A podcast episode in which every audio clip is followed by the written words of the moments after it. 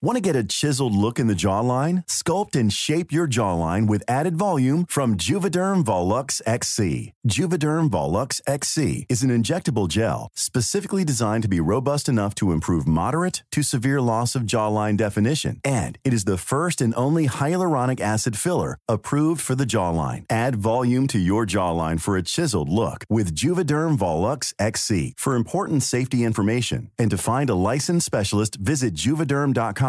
That's J U V E D E R M dot com. Not for people with severe allergic reactions, allergies to lidocaine, or the proteins used in Juvederm. Common side effects include injection site redness, swelling, pain, tenderness, firmness, lumps, bumps, bruising, discoloration, or itching. There's a risk of unintentional injection into a blood vessel, which can cause vision abnormalities, blindness, stroke, temporary scabs, or scarring. Talk to a licensed specialist to find out if it's right for you. Visit Juvederm dot com. That's J U V E D E R M dot com. Ever catch yourself eating the same flavorless dinner three days in a row? Dreaming of something better? Well, HelloFresh is your guilt-free dream come true, baby. It's me, Keke Palmer. Let's wake up those taste buds with hot, juicy pecan-crusted chicken or garlic butter shrimp scampi. Mm. Hello Fresh. Stop dreaming of all the delicious possibilities and dig in at HelloFresh dot com. Let's get this dinner party started.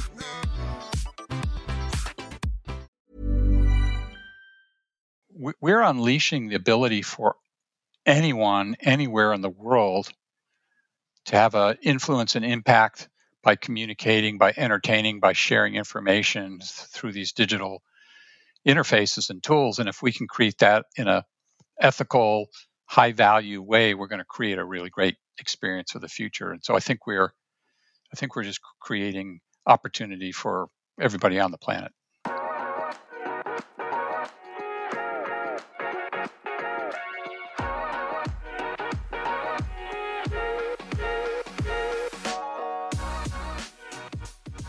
I guess, like, to people that don't know who you are, this is probably a great opportunity to dive straight into who you are, what you do, and why. Yeah, thank you, Peter. Andy Billings. I am a lifelong change leader. Uh, love working with change. Love working with organizations and leaders to help them successfully navigate change. And I've done that throughout my entire career as a management consultant, twenty-five years at Electronic Arts, where we navigated a very major organizational transformation in the face of massive disruption. And now I've wrapped up that career after a quarter century, and I'm in the give back phase of my career where I'm helping other leaders and organizations grow and build their organization, and disruptions on the doorstep of just about everybody. So what can they do to get prepared? So so this morning, working with an organization, working with brand new high technology, three D manufacturing, you know, going to completely revolutionize the manufacturing world as we know it. So that's what I love doing. That's what I work on. Amazing. And like you, you mentioned that you've been with E A for like twenty-five years, and you've seen so much turnaround in the time that you were there. Kind of maybe map through some of the key key turning points in the early years to, and you mentioned about disrupt, like disruption, some of the, the major transformations and what led to that. That is an interesting story. Um, maybe someday we should make a video game about it. Um, I joined the company a number of years after it had gone public, you know, a few years, usually introduced as adult supervision to a, a group of mostly young, very young people in their first professional careers, you know, following their pursuit of making games. And in the early days, we didn't know whether video games would be a, a going business or not. So we we had a few other products around a paint box and creator tools. We did some financial spreadsheet tools. I mean, we we just kind of scrounged around to try and figure out what could kind of pull a full business together. We moved out of our first set of offices into a really nice professional campus, and the investors who were looking to build the buildings looked at the video game industry and said, yeah, okay, you know, you you seem to have a pretty good business, but we're not sure. They built the buildings to be able to lease them to other Silicon Valley technology tenants. So every floor was suitable to lease to another tenant. And they thought, you know, you guys could go out of business. We need to be able to redeploy this building to someone else. So the industry's really come a long way to become as big, bigger than films and other forms of entertainment. So, you know, li- literally around three billion players today, maybe on its way to as many as five billion into the future. The market, you know, you always see these charts, you know, left and up to the right, and you kind of always are suspect of those kinds of charts when you see them in a business presentation. But that's really been the growth model, d- double-digit growth for a very, very long time in the video game industry. So that's a little bit about kind of the uncertainty of the early years, and it looked like that was going to become a an art form. And so the name Electronic Arts was really designed to kind of recognize that we would have artists working in the company, just like you'd have a, a musical artist. And so we would be a creatively oriented company. And my job was to actually foster that creativity, but at the same time, turn it into a business so that we could take something that's very risky and very uncertain, like making a video game and turning it into a hit, and make that something that we could do predictably and reliably and at a profit. So originally, we had lots of external artists, and then over time, as we got bigger, we had a hard time running a smooth business where we would have a reliable set of games to offer. And so we took development inside the company, and then we took publishing inside the company, that publishing meaning kind of the commercial go-to-market component of the industry, and built a completely well-rounded company. So that was the early, early years. And, you know, the consoles were just coming out. There were lots of wars between the consoles. Electronic Arts navigated that those console wars by not picking a single console to exclusively develop on, and to develop across all those consoles. And interestingly, we figured out how to reverse engineer the Sega Saturn one summer, and we were able to develop games for the I was gonna say. for that particular platform, which was considered a little on the edge, um, since they were interested in just having exclusive games developed um, for that platform. And in fact, the console wars were so intense that one of our founders, Trip Hawkins, wanted to develop a very high-quality three D-capable console called three D O.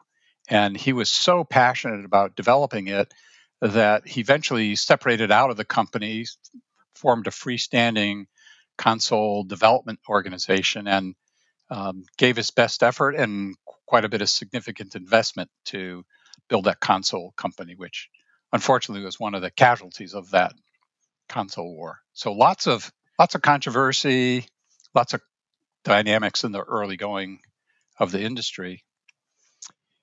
And maybe kind of last thing to say about this part of the, the history, games were played on P Cs, but originally we never thought P Cs would last very long. We thought that consoles would give a superior game playing experience. And so we've been really surprised to see that P Cs remain a really important platform on which people enjoy and play games, and, you know, continues to this day. So it didn't turn out to be a casualty of that console war phase.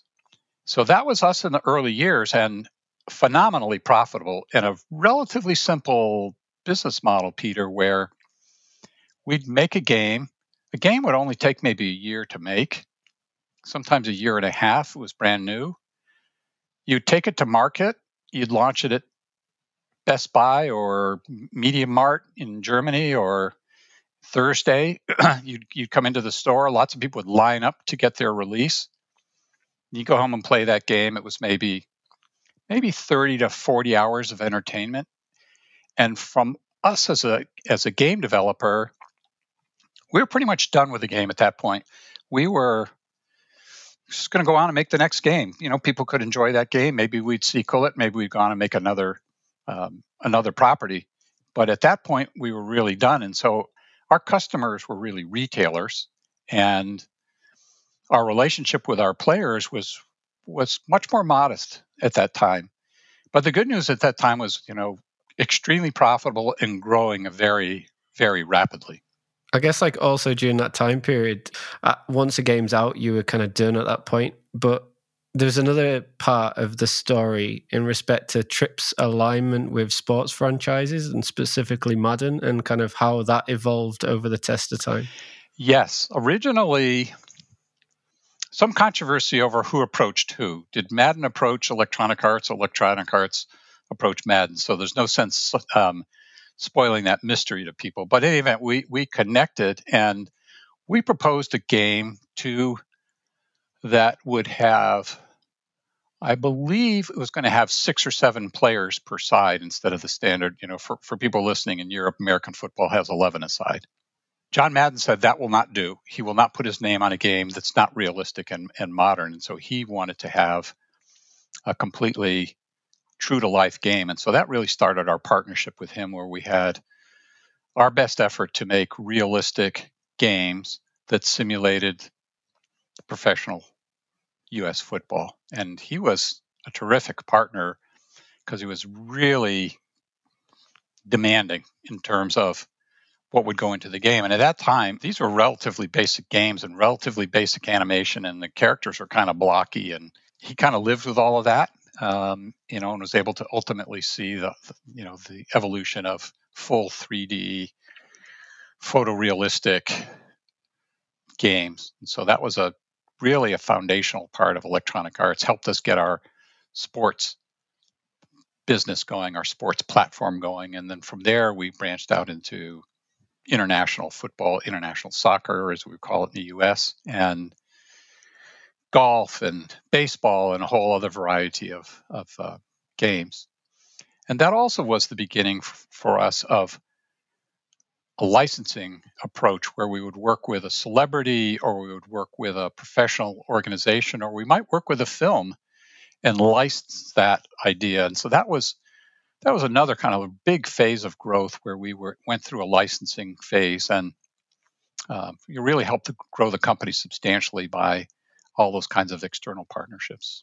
Yeah, and you were, at the time, I remember back in the early nineties, I was playing like, what was I on, Sega Mega Drive and the early iterations of FIFA. And I remember then transitioning to Xbox and being, well, we had the the Saturn and other bits and pieces in between. But I remember the next key platform for me was the Xbox and playing like Tiger Woods. I was obsessed by Tiger Woods back in the day. And, you know, games like Tony Hawk's, I, I felt had a, a massive impact. I know it wasn't one of E A's, but at the time it had that like cultural trend, the, the ability to bring in new players to the environment. And it was just setting the scene. There was loads of amazing content coming out at that point in time. And you mentioned about licenses. It's interesting to see as well the evolution of how licenses have changed now. I know that like E A have shifted away from from FIFA, for example, and and now have a very different agreement in play. Uh, well, no agreement. It's a very different um, model as to how they're going to bring out future content for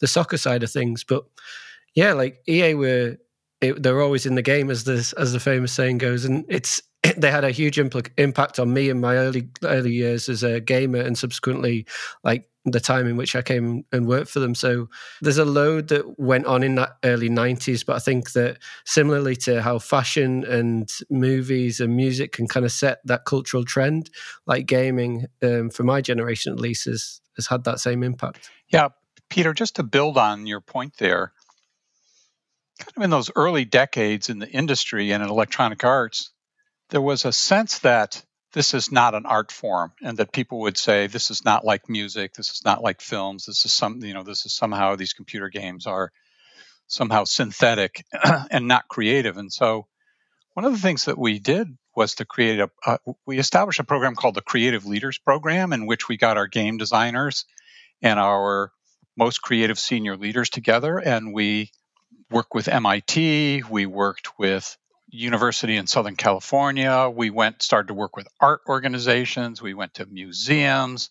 We worked with uh, professional musicians with the idea of helping our creative leaders understand, you know, what is an art form and how does it become a cultural force, whether it be electronic entertainment or whether it be literature or plays or things of that sort. And it was designed to do two things. One, to build the confidence of an industry as as a creative force, and then secondly, to give them some of the ideas and practices around how are other art forms created? How could we adapt that into electronic art? So we took something that was very ad hoc and very improvisational and done with just a very few people in the early years to something that became very substantial with creative roles, music, soundtracks, visual theming, art direction, stories and characters that had plots and depth to them.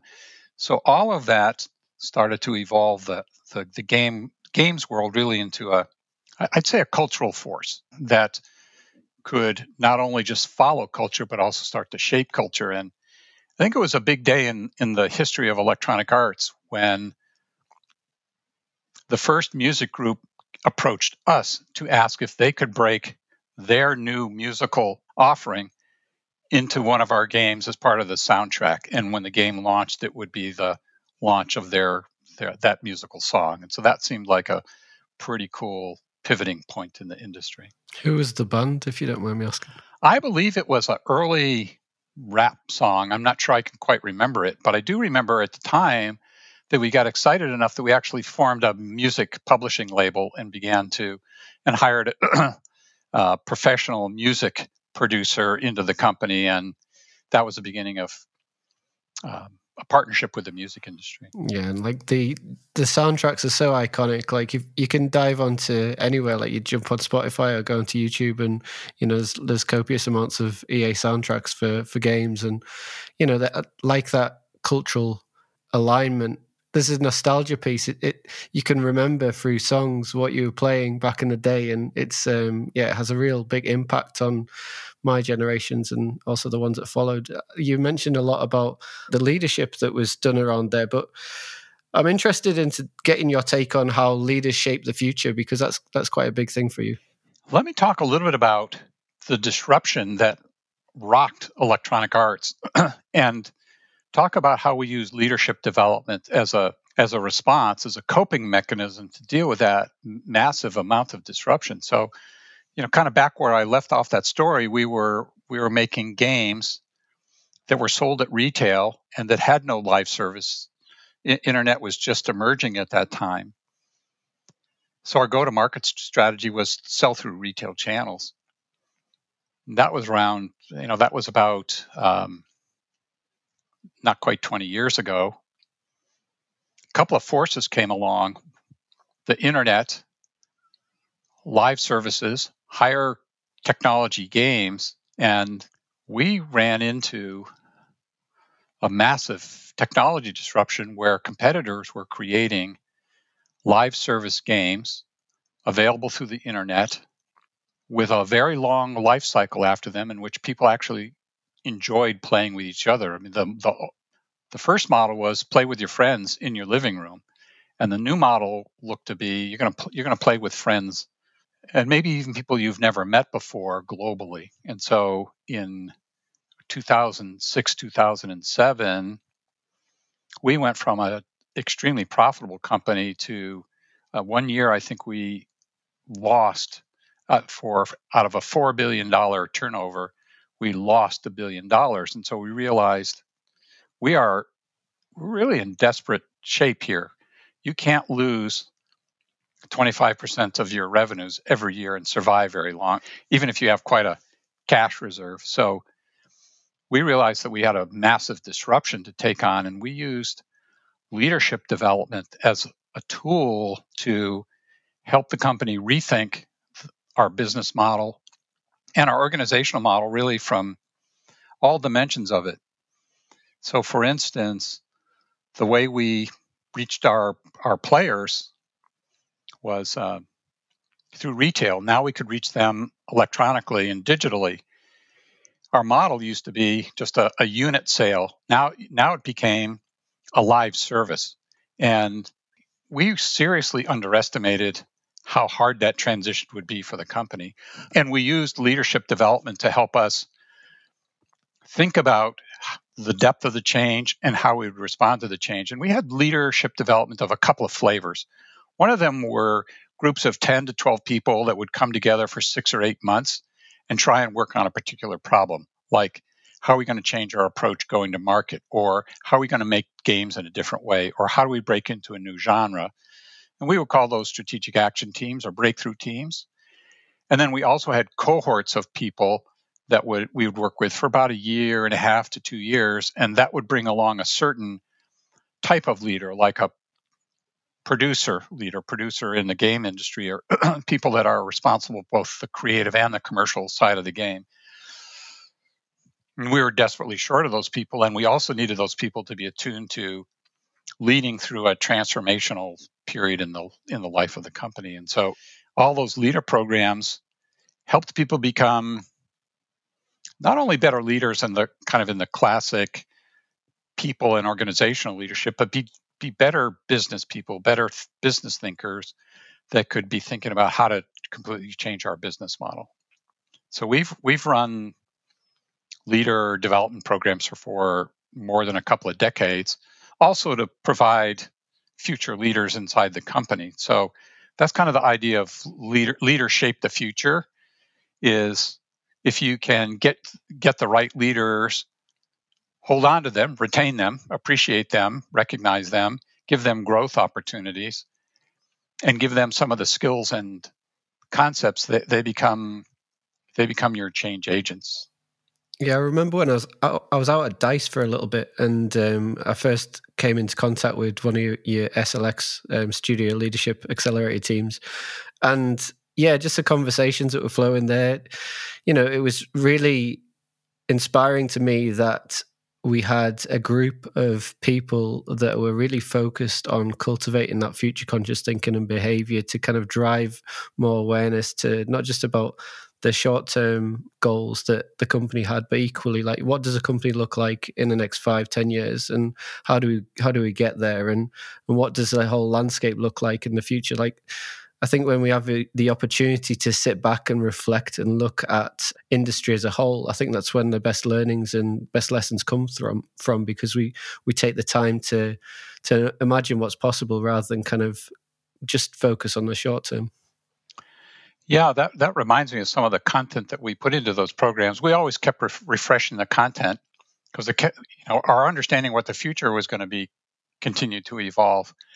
Peter, I don't think anyone can completely predict the future, but we can certainly anticipate what it likely may look like, and we can anticipate some of those trends. And so in our leader development experiences, we would ask leaders to kind of go two to three years into the future and try and solve the issues that we would see the company facing in two to three years, whether it be how are you going to make a game globally with development people in five or six different locations? How would you make a game working with very sophisticated outsourcing partners? How would you make a game that maybe had a merchandising and retail partnership associated with it? Give people those problems two to three year, years before they kind of occurred. One, they would practice. And then some of those scenarios came true, and some of those ideas then would stick inside the company since we'd already, we'd simulated those kinds of experiences. And so that to us was how you prepare for the future is as best you can, go to the future and practice. Yeah, yeah, for sure. And I guess like, how were those people chosen, and like, what did they go on to achieve? What, where did the people end up that were kind of part of these studio leadership teams? We had a variety of focus points for those leader programs, depending on where we were short in terms of having a group of people prepared to take on a certain role. Let me just tell you a little bit about what I mean.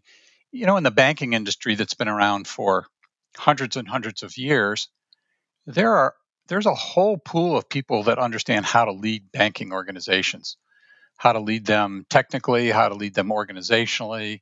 In the gaming industry, for us, there was no there was no earlier generation of game leaders. So there weren't people that understood how to lead game organizations, especially in a very rapidly changing field. So we couldn't take M B As, and we couldn't take people out of competitors because they just weren't available. So our challenge was really to build and create our own leaders that were sophisticated about the game industry and were ready to work through all that massive change and disruption that, that we were starting to see come.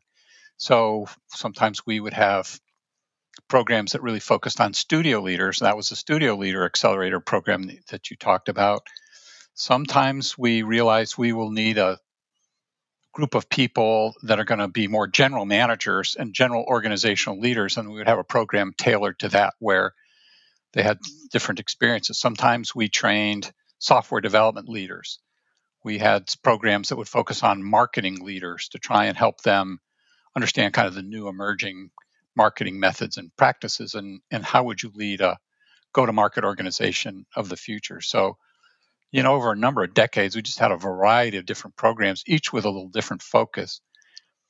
So I think you could probably hear my my, my bias is that the best leadership development experiences are things which are, one, just in time, so that you're getting that experience just before you go into that role, or even early days of being in that role, and that it's got the content and experiences that are really relevant to the specific industry that, that you're in. So our programs always had either, if you want to call them that, faculty, leaders, content presenters that were in the company or were from partners, so that, you know, we didn't typically have an M B A professor come. We would have a industry leader, might have a musician, might have a television expert, and we would try and learn from those kinds of people, or a sports marketing guru. So those would be, you know, some of the external people. And then we just, as I mentioned before, we just kind of mixed in all of that simulation work. So what we're really doing, we're trying to fill in holes in our talent plan, our people plan. And the idea of acceleration, let me just spend a minute on this one. If you're trying to grow your company and you need a certain kind of leader type to be successful, if you can take your existing people that are not quite ready and accelerate their readiness, thus the word accelerate, maybe maybe get them ready for more senior roles two to three years earlier than they would on their own, that's a huge business advantage, and you can begin to take on those growth opportunities because you now have the leaders. So for instance, the Studio Leaders Accelerator, what, what really prompted that is one day we realized we have more opportunities to make games than we have the people to make them.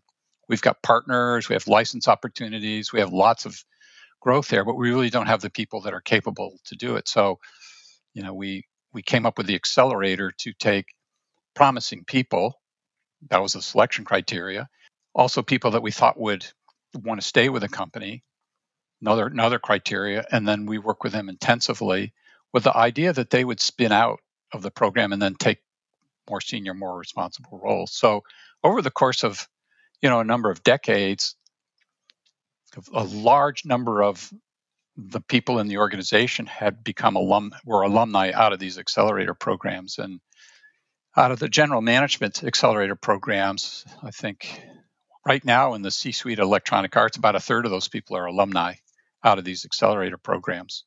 And and they would give a lot of credit to those internal leadership experiences, as opposed to only growing by external hires with people that you picked out organizations that were substantially bigger and were ready to take on those those areas of responsibility. So the idea of taking high potential people and accelerating them, making them go faster in their career, turned out to be a pretty big business advantage. And you also kind of set up the E A University, but like before I ask the question about what what was the advantages of the E A University, I wanted to understand like the the difference and shift of culture be, between when you first joined E A at the beginning of your twenty-five-year tenure to when you started implementing the studio leadership programs. How did that impact E A's culture at the time? We started those E A University, which is our internal learning and development organization, since been renamed, but that's what we called it in those early years. And the accelerators, these were specifically designed to be change initiatives. So we realized we were being massively disrupted. We realized we were going to grow. We realized that there was no existing pool of game company leaders to draw from, to hire out of. So all of these leader and learning programs out of E A University were designed to create a an organization filled with people that loved games and were technically qualified to take on increasingly responsible positions. So E A University was was started and funded out of our studios organization. Paul, Paul Lee, that was our was our studio C O O at the time, realized that that we just didn't have enough high capability engineers, enough high c- capability graphic artists that that could do their craft on computers. And so he funded the start of E A University, which is designed to be like the internal development arm to to get people up and ready to make games using the, the latest technology available at the time. Today, in the games industry, there are freestanding programs and academies where you can get your career started. But at the time, there, there wasn't a place to learn that. So we just we provided all of it ourselves. And Peter, one of the other things I think that people really enjoyed about being participants in E A University, one, wasn't necessarily like go and take a class. E A University always went to the game teams, and the learning mod, the, the learning format was, let's let's work with you on the specific game that you're making, whether that be the visual content for an artist or the software content for a for a software engineer, and let's expose you to new ideas, new tools, new methodology, shortcuts, advancements as you work on your own game. And so staff from Electronic Arts University went out into the studios and out into the game teams and embedded with those teams, might work with them for three or four months at a time to help a, lift a team at a at a critical juncture. So it wasn't a bricks and mortar, leave your job and, and take a, you know, get a degree. It was E A University kind of came to you and, and work with you. And, you know, we see that learning model a lot these days with things like um, online learning experiences where you're getting very short bursts of learning, two, three minutes, maybe ten minutes, maybe take a couple of hours of courses online. So, you know, that kind of uh, models, you know, has, has been pretty effective, short, easy to absorb, don't disrupt people's um, work productivity. In fact, use their work experiences as part of the learning experience. So that, that was a kind of, you know, one of the hallmarks of E A University. I guess like one of the other things, because we mentioned disruption a few times throughout the um, podcast so far, but from an industry perspective, in the twenty tens, there was another massive disruption in respect to the shift from packaged goods to more digital. Everybody kind of saw the opportunities in respect to live servicing, esports, subscriptions, mobile. How did that impact the leaders of the time, and also how did E A shift towards that kind of change in landscape and embrace the this this new disruption that was occurring in industry? Yeah, yeah, good good question. So remember, there was the early days were kind of the sunshine, no clouds in the sky, everyone's happy, making great games, industry's growing. Went into this massive period of disruption. We we had a big recession in there, two thousand eight. Internet was appearing. The capa- the technology was now available that you could distribute games digitally and p- play them in a live service way. And so I think maybe one of the lessons l- learned for anyone that's working through a transformation is to be very thoughtful about the depth of transformation required.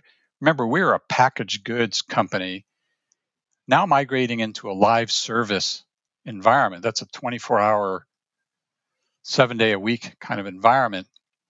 While we made some really good efforts, we we made some serious missteps and had some serious setbacks. Let, let me let me talk about a couple of them. For two years in a row, we won the Worst Consumer Company Award, and we beat out some exciting competitors like cable companies and banking companies. And you know, while that was a huge wound in our pride, we took that pretty seriously around how is it that we could win that award. And I think what we finally realized is that we really weren't as closely in touch with our players as we should have been, thought we were. So remember, we came from an organization where our customers were the retailers. The players were the end users. And yes, we understood them, but we didn't understand them in a, in a live service, understanding every keystroke that they're making. And so we set about doing a whole series of changes in the company to get much closer, more insights into those players. So we started bringing players into our studios. they started looking at our concepts. We started play testing our games dramatically earlier. Remember now, games had gone from being something you could do within a year to something now a major new game could take three to five, five years. So we started bringing players in.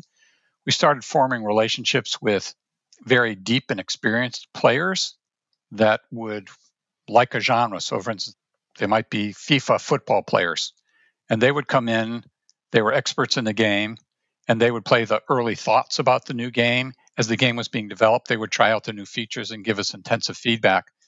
And over time, many of the, those those kinds of players became the streamers and influencers that we know today.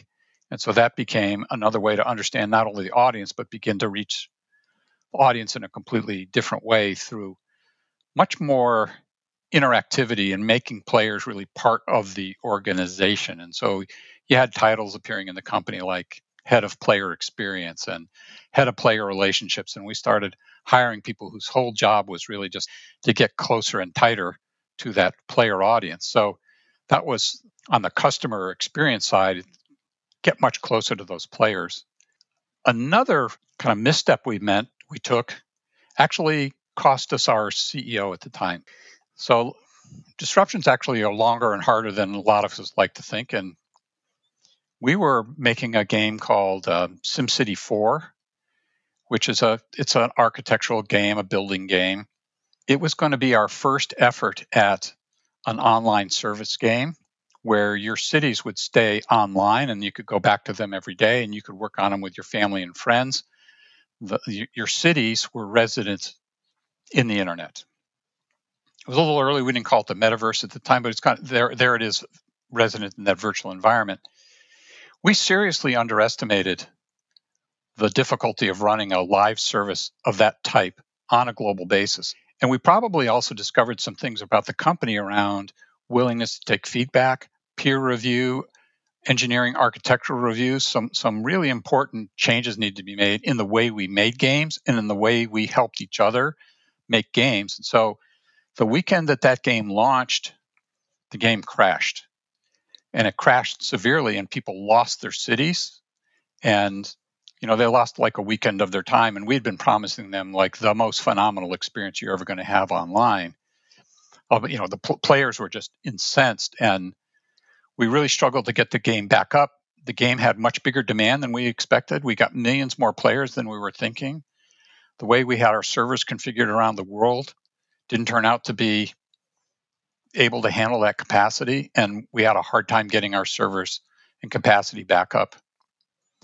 That seriously hurt our image. That certainly hurt our pride. It, it uh, caused us to take a deep look at how we made games and how we had reviews and all that work you do before you launch a game to make sure it's really tested and ready. Unfortunately, we launched that game in the last quarter of a difficult fiscal year, and that game didn't hit its financial expectations. That led to the year not hitting its financial expectations. And John Riccitiello was our C E O at the time. As a C E O needs to do, when you seriously miss your financial expectations, the C E O has to take take that responsibility. And so John Riccitiello resigned associated with that whole experience. And people really love, love John Riccitiello, charismatic, you know, champion of game development, a gamer, and so forth. So it was a really, really dark day when uh, John Riccitiello said, you know, given, you know, in light of where we are, we, you know, I need to step away from the company. And it triggered yet another wave for us of doubling down on the whole transformation effort and taking even more seriously the amount of change that we would na- need to take in all parts of the company to seriously become a player in the live live services world. So fortunately, we've We've moved on from that.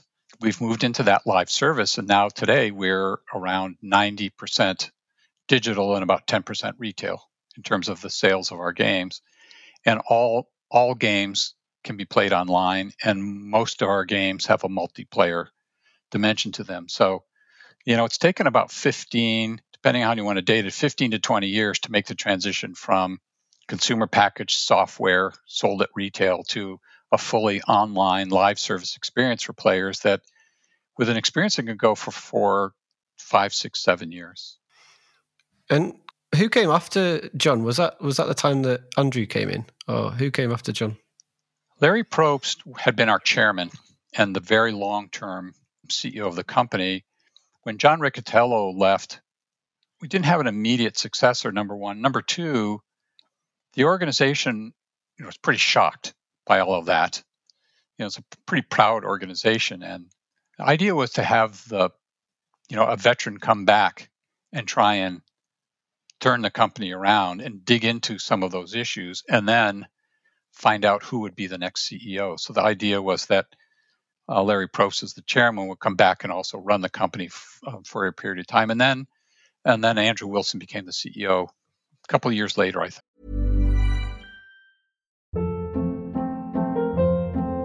Hold up. What was that? Boring. No flavor. That was as bad as those leftovers you ate all week. Keke Palmer here. And it's time to say hello to something fresh and guilt-free. HelloFresh. Jazz up dinner with pecan-crusted chicken or garlic butter shrimp scampi. Now that's music to my mouth. HelloFresh. Let's get this dinner party started. Discover all the delicious possibilities at HelloFresh dot com.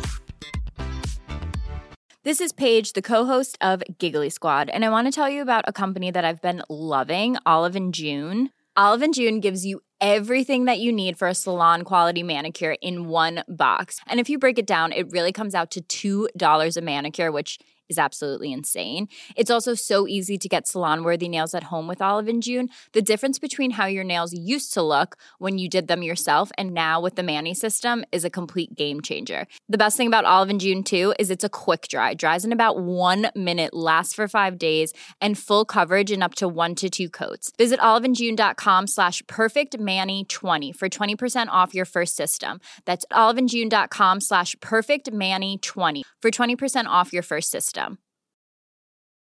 I'm Sandra, and I'm just the professional your small business was looking for. But you didn't hire me because you didn't use LinkedIn Jobs. LinkedIn has professionals you can't find anywhere else, including those who aren't actively looking for a new job but might be open to the perfect role, like me.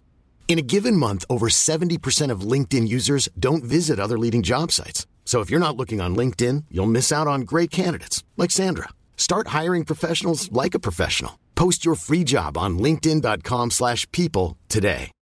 Millions of people have lost weight with personalized plans from Noom, like Evan, who can't stand salads and still lost fifty pounds. Salads generally for most people are the easy button, right? For me, that wasn't an option. I never really was a salad guy. That's just not who I am. But Noom worked for me. Get your personalized plan today at noom dot com.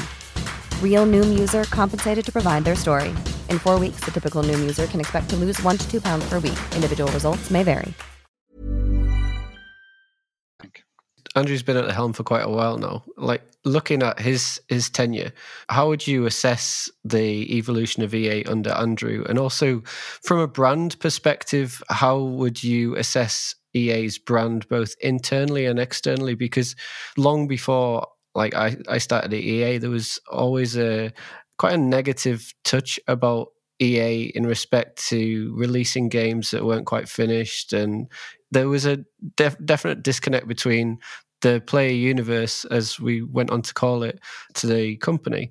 How would you assess brand and also the evolution of Andrew during his tenure? Yeah, good question. The really deep dynamic here is between a creative organization and a business organization. A creative organization would like to take as many years as it takes to get a game to the level of excellence and quality that you would like. A business would like to have games developed in a predictable way at a defined cost and, you know, make it all very predictable. So we were now at this point starting to become big enough to have a portfolio of games, and we changed the way we reviewed our games at during their life cycle, and we began to not set release dates artificially, if you will, or mechanically, if you will, before the game had even, had even been planned and developed. It was like, Peter, you and I are going to make a game. We're not sure exactly what it is, but it's going to release in three years on March thirty-first. In the creative process, we wanted to now first plan the development of the game, and get a sense of how long it was going to take to develop that game. And then we would set the release date. And that would make that would help us make sure that we had enough time to get the game to a higher level of quality than we might necessarily if we just fixed the fix the release date. And so that really helped us make consistently higher quality games and, and deal with with what was a legitimate player concern around, you know, how, how consistently good are your games? The other dynamic in the games industry is that the players are very vocal. At least at least one percent of the player group is very vocal. If they're not happy about something, they certainly let the world know. There are lots of now digital arenas to go do that.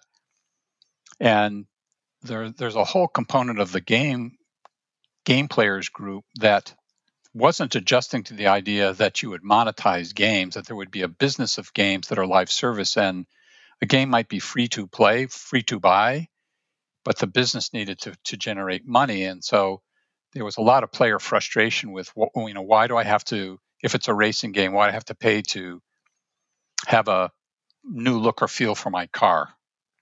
You know, maybe it's a microtransaction. And so probably both Electronic Arts and the games industry really struggled to introduce that concept clearly so that people understood, yes, the game's going to be free in this way, but you're going to have opportunities to spend money on it.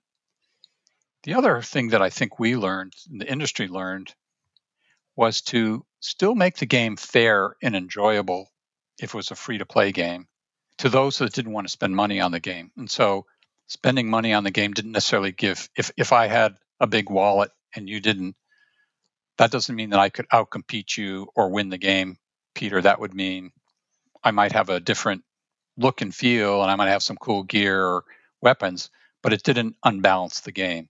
And so that's another big change that's that's taken place, is the games are still fun and accessible, whether you want to pay money or you don't want to pay money. And so that was another kind of lesson learned, a lot from just working with players and getting um, player input, player feedback. And you asked about Andrew, you know, how's, how did he do? Andrew grew up making games, grew up inside the company, grew up inside the studios, worked on FIFA and our sports games, and, you know, had a very deep feel for what's involved in making games. And so when he came to be the C E O, he also realized that it's important to release games when they're ready to be released, not like the Sims four experience or not like other games that, you know, didn't delight and excite the players the way we would like like them to be. And so he was able to build a, a planning process that would allow for some unpredictability and some some potential slips in the release of games. So you had a set of games that would release very regularly, and then marbled into that could be games that were a little more unpredictable when they were released, but you would release them when they reached higher quality. And so that that's helped our image with players. I would think, though, forever players are going to be a very restless, irreverent, demanding group. So I, I don't imagine that any game company is ever going to get rave reviews from everybody. Yeah, and, you know, not every gamer are going to vent their, their views on what, what a specific game is like. I remember we used to be quite obsessed with, like, Metacritic scores and so on and so forth. But I think to E A's advantage, one of the biggest things, that, in, in my opinion, that they did was kind of double down on quality over quantity. We did go through a long period of time where, you know, look back into the back catalogue, we were releasing lots and lots of games over a, a long duration of time. And, you know, the question should be asked whether the games that were released were of quality, or is it, was it just a case of quantity? And I guess, like, also as we went through the numerous disruptions and transformations that you you mentioned, one of the things that companies often do when they go through periods of uh, transformation is they set clear concepts or clear pillars. And I'd be interested to get your take on the pillars that E A set in respect to, like, result through relationships, team of leaders, play to win strategies, and the foresight, insight, action model. Yeah, those are all kind of just naming of initiatives and approaches that we use to just help the company be become a, a more effective company and work itself through a, you know, major set of transformations. We spent a lot of time on vision and purpose. maybe more time than other companies would typically spend. So we we polled the entire company around, what do you think the company should be? Where do you think it's going? What do you think the purpose of the company is all about? We spent a lot of time on, what do you think the values of the company should be around creativity, achievement, productivity? What should be the climate for the people that work work there? And out of that, we came to a, a vision statement that was uh, inspire the world to play. Didn't necessarily mean play video games, just meant to inspire the world to have a more p- playful, lighter sense of enjoyment with their world, and that the way we would contribute to that is to make the world's greatest games. And so by framing ourselves as an entertainment company and a company about play, as opposed to being a technology company, you know, was a big It's a big shift in the mindset and the culture. And then with the idea of be, being the best games company, didn't necessarily mean the biggest one, but be the best one, also really emphasized this idea of quality and meeting player expectations. And so so you often hear in conversations, hey, I don't think that's what a that's not what a best games company would do. That that practice you've got going, is that something? And they would hold it up to that purpose, that that filter, and say, you know, one, is that inspiring the world to play? And two, does is that compatible with us being the world's greatest games company? And so that led us to have a lot of internal debate about what was working well, keep it, you know, what wasn't working well, what didn't kind of measure that value set, and how would we go about m- making those changes? And the games industry is, organizations are pretty decentralized in their studio, but those are like company-wide purpose statements, and kind of help make the make the company a, a, a more cohesive community. And we're all kind of pulling against those kind of common purposes. One of the things that we would do a lot of to build culture and to support our purpose, you could call them lots of things, and we did, but they are basically celebrations of making games and celebrations of the people making the games. We call them summits, we call them town halls, we call them different kinds of conferences, but we would regularly invest in getting people together and getting people inspired, excited, charged up about the world of making games.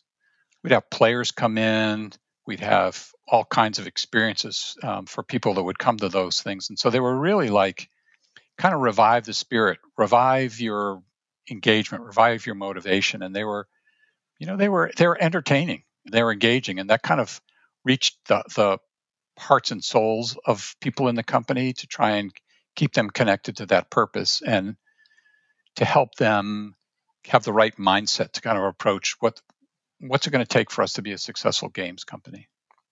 So lots of uh, lots of investments there over the years.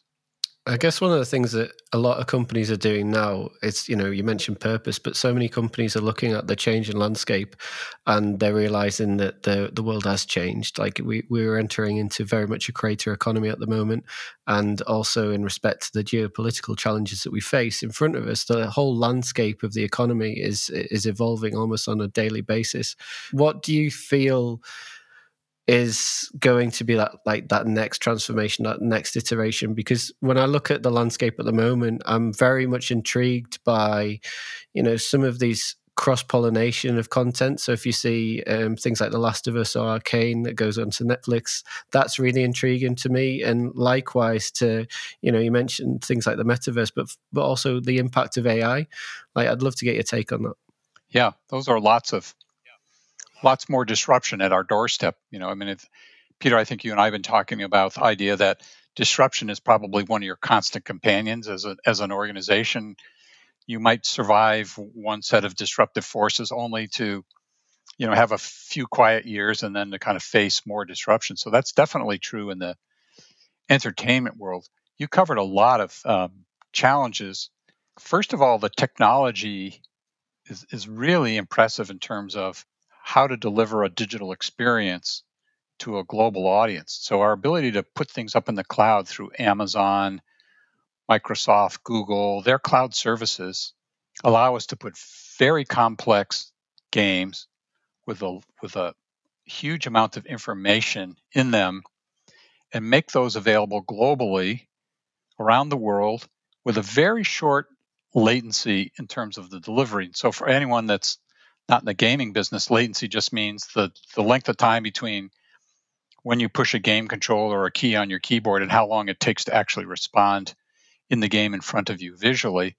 Those capabilities are now so impressive that you feel like you are there. You feel like those are real-time interactions with your friends, with players, and with the characters in the screen. So that's been a that's been a huge transformation, and I imagine it's going to continue.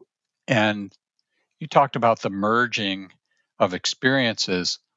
Video games have, have now kind of translated into films and graphic novels and other kinds of entertainment. So I think in the future we'll continue to see that blur where you're going to be able to see linear film content in a game. You're going to be able to play the film. You're going to be able to play that experience. And with the technology capacity that we've got, we're going to be able to have a, a substantially greater repertoire of game experiences, ra- ranging from very small games to things that, you know, maybe will take hours and hours for you to play and master. I think that's important because the attention span of entertainment consumers has gotten shorter and shorter. Where did I hear someday, somewhere, the average video experience now is something like ten seconds. So we do expect to see video with good sound and, and good video quality, and it's going to be very brief, and there'll be a huge amount of it. So the, the future, I think, of entertainment is going to become much more transmedia, where it's going to be a story, a character, it, an experience, and you can experience it on your mobile phone. You can experience it in your living room, on a console or a P C. You can go to a theater, and you're going to start to recognize that intellectual property, that character, that story, that narrative. You know, you can enjoy it in lots of different places. And, you know, we're starting to see this with things like the Star Wars and other Disney experiences that have that mass marketing ability to, to show up in all kinds of different formats. So I think exciting, exciting time for entertainment, and challenging because now you've got creative forms and technology forms that which once used to be separate now are starting to blend and, and to merge. Where, where, where I think we're going to see this most is going to be in the, in the area of sports, where people are watching a professional sporting event on television. They're texting and interacting with content from that sports events on their mobile phone. Maybe they're playing some parts of it on a on a on a video game. You know, who knows what's coming next? And there may also be some virtual experience where people can go in and talk or interact with others around that particular sports content. So, you know, there's an example of what the future of sports entertainment might look like. Yeah, definitely. And I think one, you know, so many things we can pick apart there, but like, when we talk about like clouds, one of the, I remember when E A acquired Gamefly out in Israel, and I thought, well, that was a fantastic acquisition back in the day because it was kind of quite forward thinking as to what we were aiming to do. But then equally, when you look at the broad spectrum of, of how the entire landscape is evolving, you mentioned about duration of time, people pay attention. I think I, I'm sure I heard it was like three seconds or something ridiculous. So like people's attention spans are shorter, but then still at the very same time, the longer form content is providing an awful lot of value. So, you know, we have huge scope, and this is where when I, when I was at E A, I, I used to get a little bit frustrated because I, I'd be like, we have huge scope in respect to our legacy or our like our back catalogue, and we're not utilizing that to the extent that we could. So we, we did have a, a little go with like E A Play and E A Access, but it wasn't to the, you know, types of models that we see with Netflix. But then again, we have real opportunity to partner with partners such as Netflix to do these cross collaborations. I think we have to be aware when we do look to collaborate just as to the importance of franchise, because as we grow, we, we've got to make sure that we don't, you know, cannibalize our key franchises, but equally we allow space, time, and uh, almost like a sandboxing experience somewhere of an area for these franchises to grow and evolve. Because, you know, people look to things like FIFA or they look to things like Call of Duty, and they get stale after a period of time. There's only so many first person shooters that you can play in, in my opinion, I would love to see more compelling narratives. And that's where, you know, you, you, we can look back to BioWare and stuff like the, the the titles that they used to bring out. Like, there was amazing depth of story and content and storytelling that I think that although people do have short attention spans, that deeper immersive content, I think is, is still going to be key. But ultimately, how do we deliver that? Is it with partnerships with others, or do we double down and, and actually try and create something more of value internally? Like, that's still a decision point that I think is still there for E A to solve. Yeah, Peter, good point. Maybe maybe the, the thread that pulls them all together would be around being a good storyteller, being an effective creator of a narrative with plots and characters and emotions that hold our attention. And you'll have storytellers that are expert in games. You'll have storytellers that are expert, expert in film. There'll, there'll be new storytelling experts, you know, as, as we go, you know, to whatever the metaverse becomes. And so I would imagine that we will we'll be collaborating, whether it's all under the same organizational umbrella or whether it's, you know, partner to partner. But I would imagine that that thread of storytelling is going to be a key part, because that's that emotional engagement is is what will hold on to people's attention, you know, longer than the three seconds that that you mentioned. Yeah, definitely. And I think it's it's the same not just within the games industry, but further afield. You know, we're both in transformational change and we both do a lot within consultancy. But that ability to really create that emotional pull. If you look at things like movement thinking, for example, which we we chatted a while ago with a, a guy called Scott Goodson, and the, the power of movement thinking, the ability to really galvanize people both internally and externally to a company towards a common cause. You can only really do that if there's some form of embedding into an emotion and embedding into a kind of a societal change or a whim or a, an event that you can kind of almost wrap that around. And I think when when companies start investing more in those that can articulate a really compelling story and create levels of layers and levels of emotion to it, then, you know, we are going to get more complex and more enjoyable experiences from, be that gaming or wider afield in respect to wider media as a whole.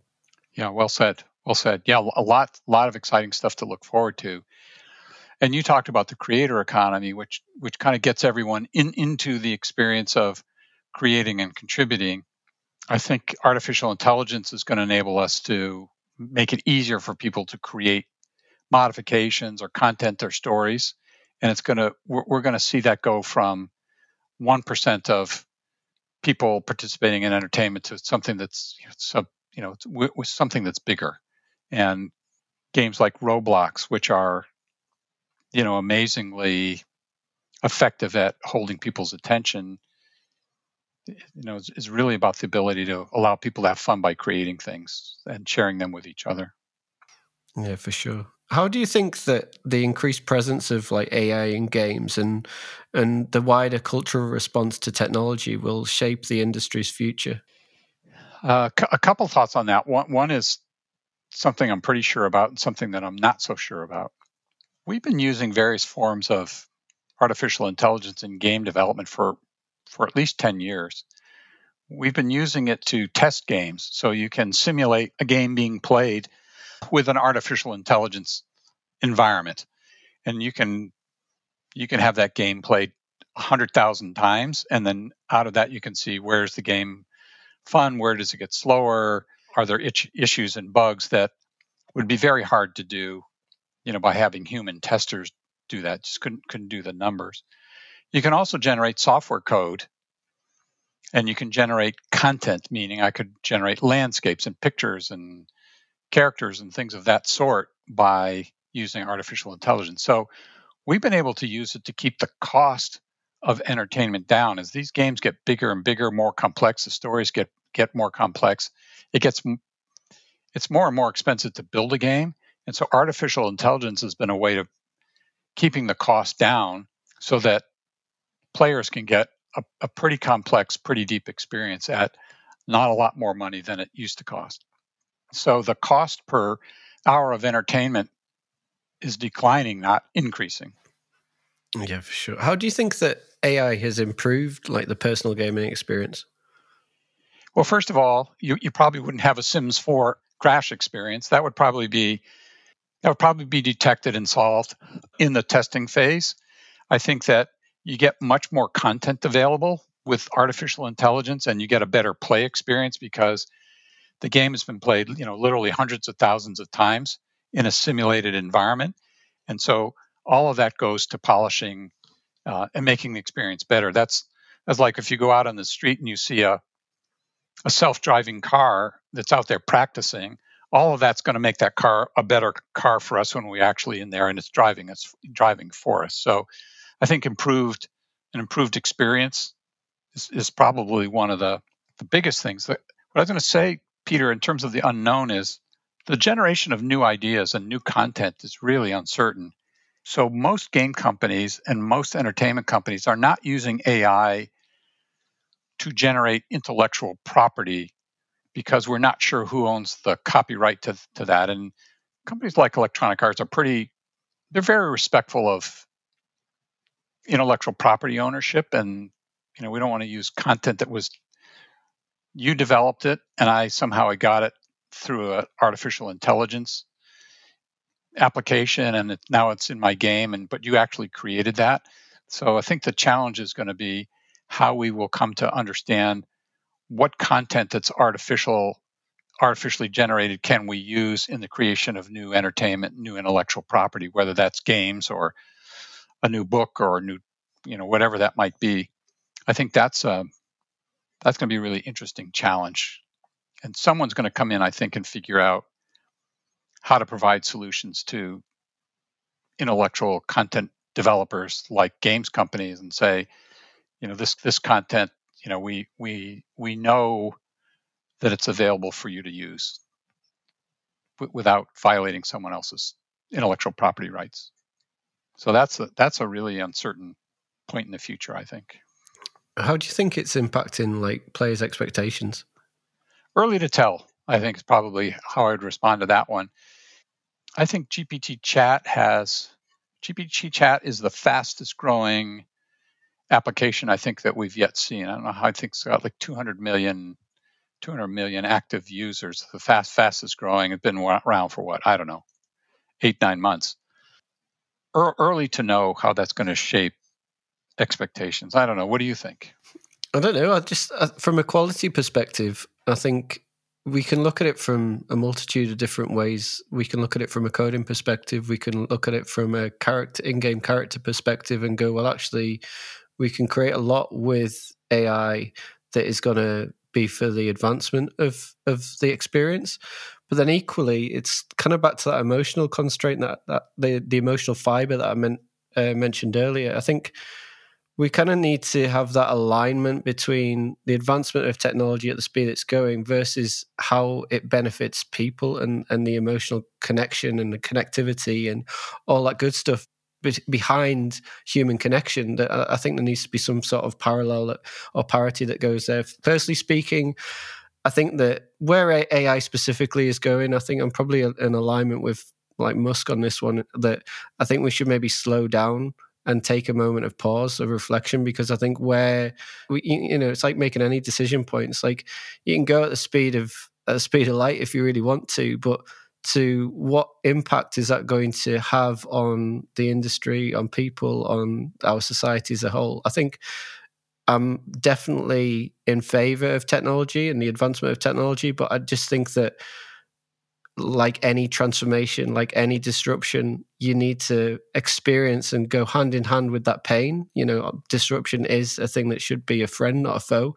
But then equally, we should have that moment of pause, of reflection, to look back at the landscape and the lay of the land of how far we've we've traveled in order to really progress forward. And so I I, I think that we just need that time. We need that kind of period of stoic thought to look upon um, the landscape as to what, what opportunities lie ahead and, and make sure that what we create is for the benefit of people and the advancement of, like if it's games, the advancement of the entertainment rather than any short-term means or desires. I think we could also build in value structures. I think there's a lot to be said at this point in time to be building in value structures into A I or machine learning. And I think to align those values to be more empathetic, more caring, more transparent. And then equally as companies, like I, I saw like Wired are the first company that I've seen that have got like an A I policy. So,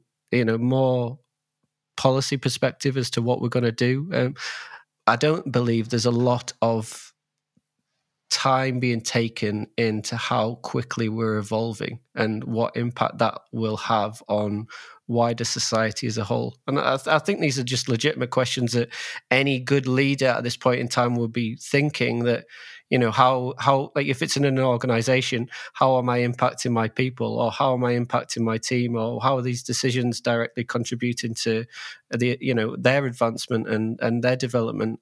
I just think that we've got a real good opportunity to almost come together as a collective and plot what the future looks like for everybody. Um, and I think we can plot it to be a, a future that's full of opportunity, full of quality, full of um, deep immersion and um, amazing technology and amazing yeah, opportunities and skills, but I just think that we're maybe going a bit too fast at this point in time.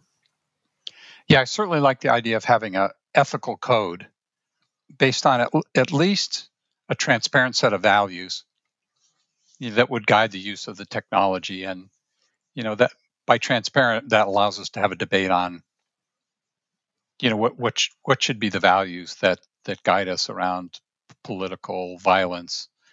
I mean, there's just so many, so many social issues in the world today that, you know, it would be good to try and articulate what our values are in terms of is A I compatible with them or not. Yeah, exactly. And and also we can build it into wider, you know, every everybody's on social now, but like there is a social implication of our social media usage in respect to the time in which we pay attention is reducing, the division is there's a lot of division within society today, the, the rise of misinformation. There's, like there's an amazing guy called Stephen Hassan that um, wrote a great book called The Cult of Trump, which is quite interesting about the whole cult dynamic and how kind of that's rising. And then equally, you can look at people like Moses Naeem that talks about the three Ps of populism, polarization, and post-truth. I just think from every level, be that individually, companies, and wider governments and societies at large, we need to be having these discussions. Like, to what side of the scale are we on? Are we on a scale where we want more values um, to be innate in, in, and inbuilt into, into our society and the, and the work that we produce? Or do we want, you know, the other side, which I think most people will probably choose a, a values base, but it's a decision to be made, really. And so important in the world of entertainment that, you know, we now recognize has such a culture shaping influence on, on the, on the world. I, important to have those things very well articulated to guide the design and the application and the use, and so that these things don't get done in an inadvertent, unaware standpoint.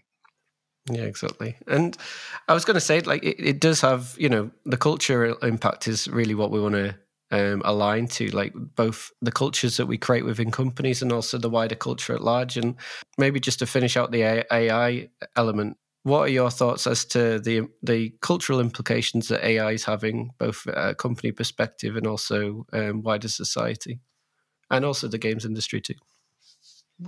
One of the impacts of A I is the intense discussion and debate it's going to cause on so many things that we take for granted or don't ever discuss or are assumed. So, for instance, what does plagiarism mean?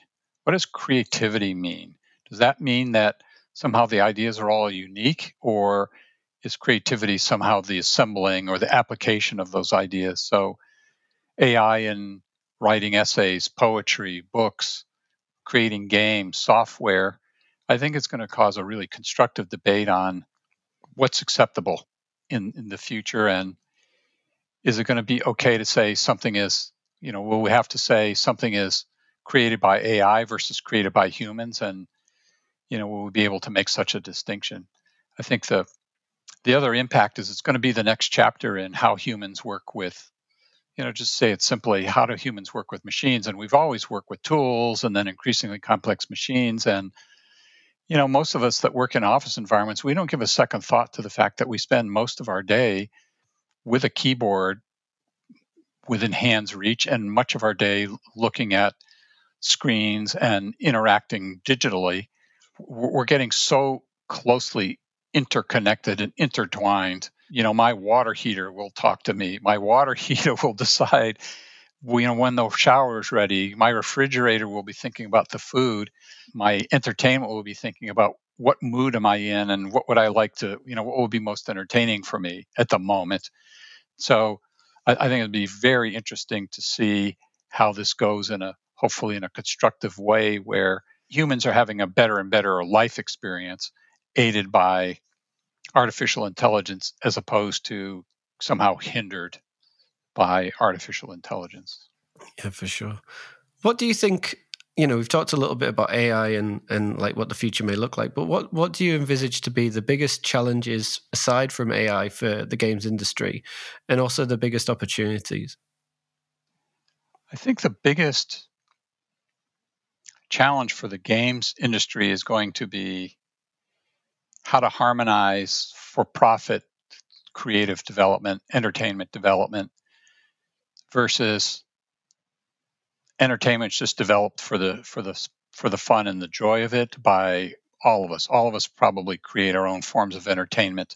We, you know, whether that's drawing or um, and so we're going to start to see how to put how to put for-profit entertainment together with this creator environment and the ability for people to self-create using artificial intelligence and all the advanced tools and content that's available, you know, and finding out, you know, way, way for both of these to provide the best experience for people. I don't think it's a either, either or. In terms of opportunities, I, I think it's around storytelling. You know, how, how are we going to harness all of this technology and all of these advancements to make even more immersive, interesting, engaging story experiences, which which may have social relevance, may have social impact, you know, which which would be kind of the long line of tradition of all kinds of creative art forms, is kind of to really just advance the human experience, the, the emotionality of living our lives. And I think that's the biggest opportunity, is to, to make richer lives rather than to think make things which are homogenous, gray, standard, you know. So so how can we provide, you know, variety that's really kind of brings joy and happiness to people as opposed to just simply burn up your time and pass the time.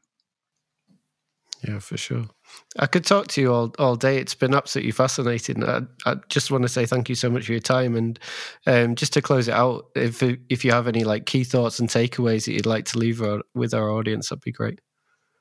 I think that maybe just one thought that come, comes out of our conversation, Peter, is just the we're unleashing the ability for anyone, anywhere in the world to have an influence and impact by communicating, by entertaining, by sharing information through these digital interfaces and tools. And if we can create that in an ethical, high-value way, we're going to create a really great experience for the future. And so I think we're, I think we're just creating opportunity for everybody on the planet.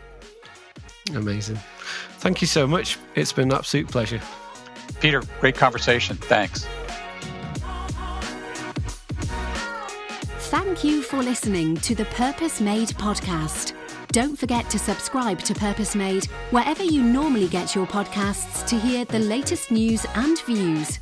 You can also find and follow us on Instagram, LinkedIn, and Twitter, or contact Peter directly to connect, inquire about Purpose Made, or request to be featured on the podcast. We look forward to welcoming you back soon for another episode.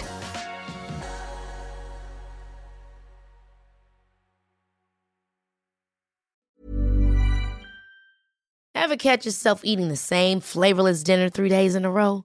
Dreaming of something better?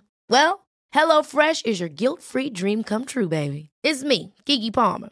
Let's wake up those taste buds with hot, juicy pecan-crusted chicken or garlic butter shrimp scampi. Mm. Hello Fresh. Stop dreaming of all the delicious possibilities and dig in at HelloFresh dot com. Let's get this dinner party started.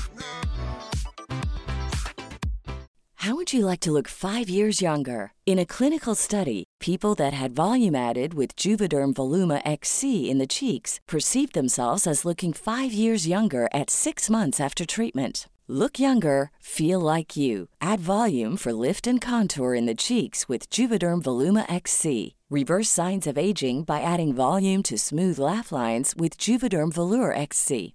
For important safety information and to find a licensed specialist, visit Juvederm dot com. That's J U V E D E R M dot com. Not for people with severe allergic reactions, allergies to lidocaine, or the proteins used in Juvederm. Common side effects include injection site redness, swelling, pain, tenderness, firmness, lumps, bumps, bruising, discoloration, or itching. There's a risk of unintentional injection into a blood vessel, which can cause vision abnormalities, blindness, stroke, temporary scabs, or scarring. Talk to a licensed specialist to find out if it's right for you. Mom deserves the best, and there's no better place to shop for Mother's Day than Whole Foods Market. They're your destination for unbeatable savings, from premium gifts to show-stopping flowers and irresistible desserts. Start by saving thirty-three percent with Prime on all body care and candles. Then get a fifteen-stem bunch of tulips for just nine ninety-nine each with Prime. Round out Mom's menu with festive rosé, irresistible berry chantilly cake, and more special treats. Come celebrate Mother's Day at Whole Foods Market.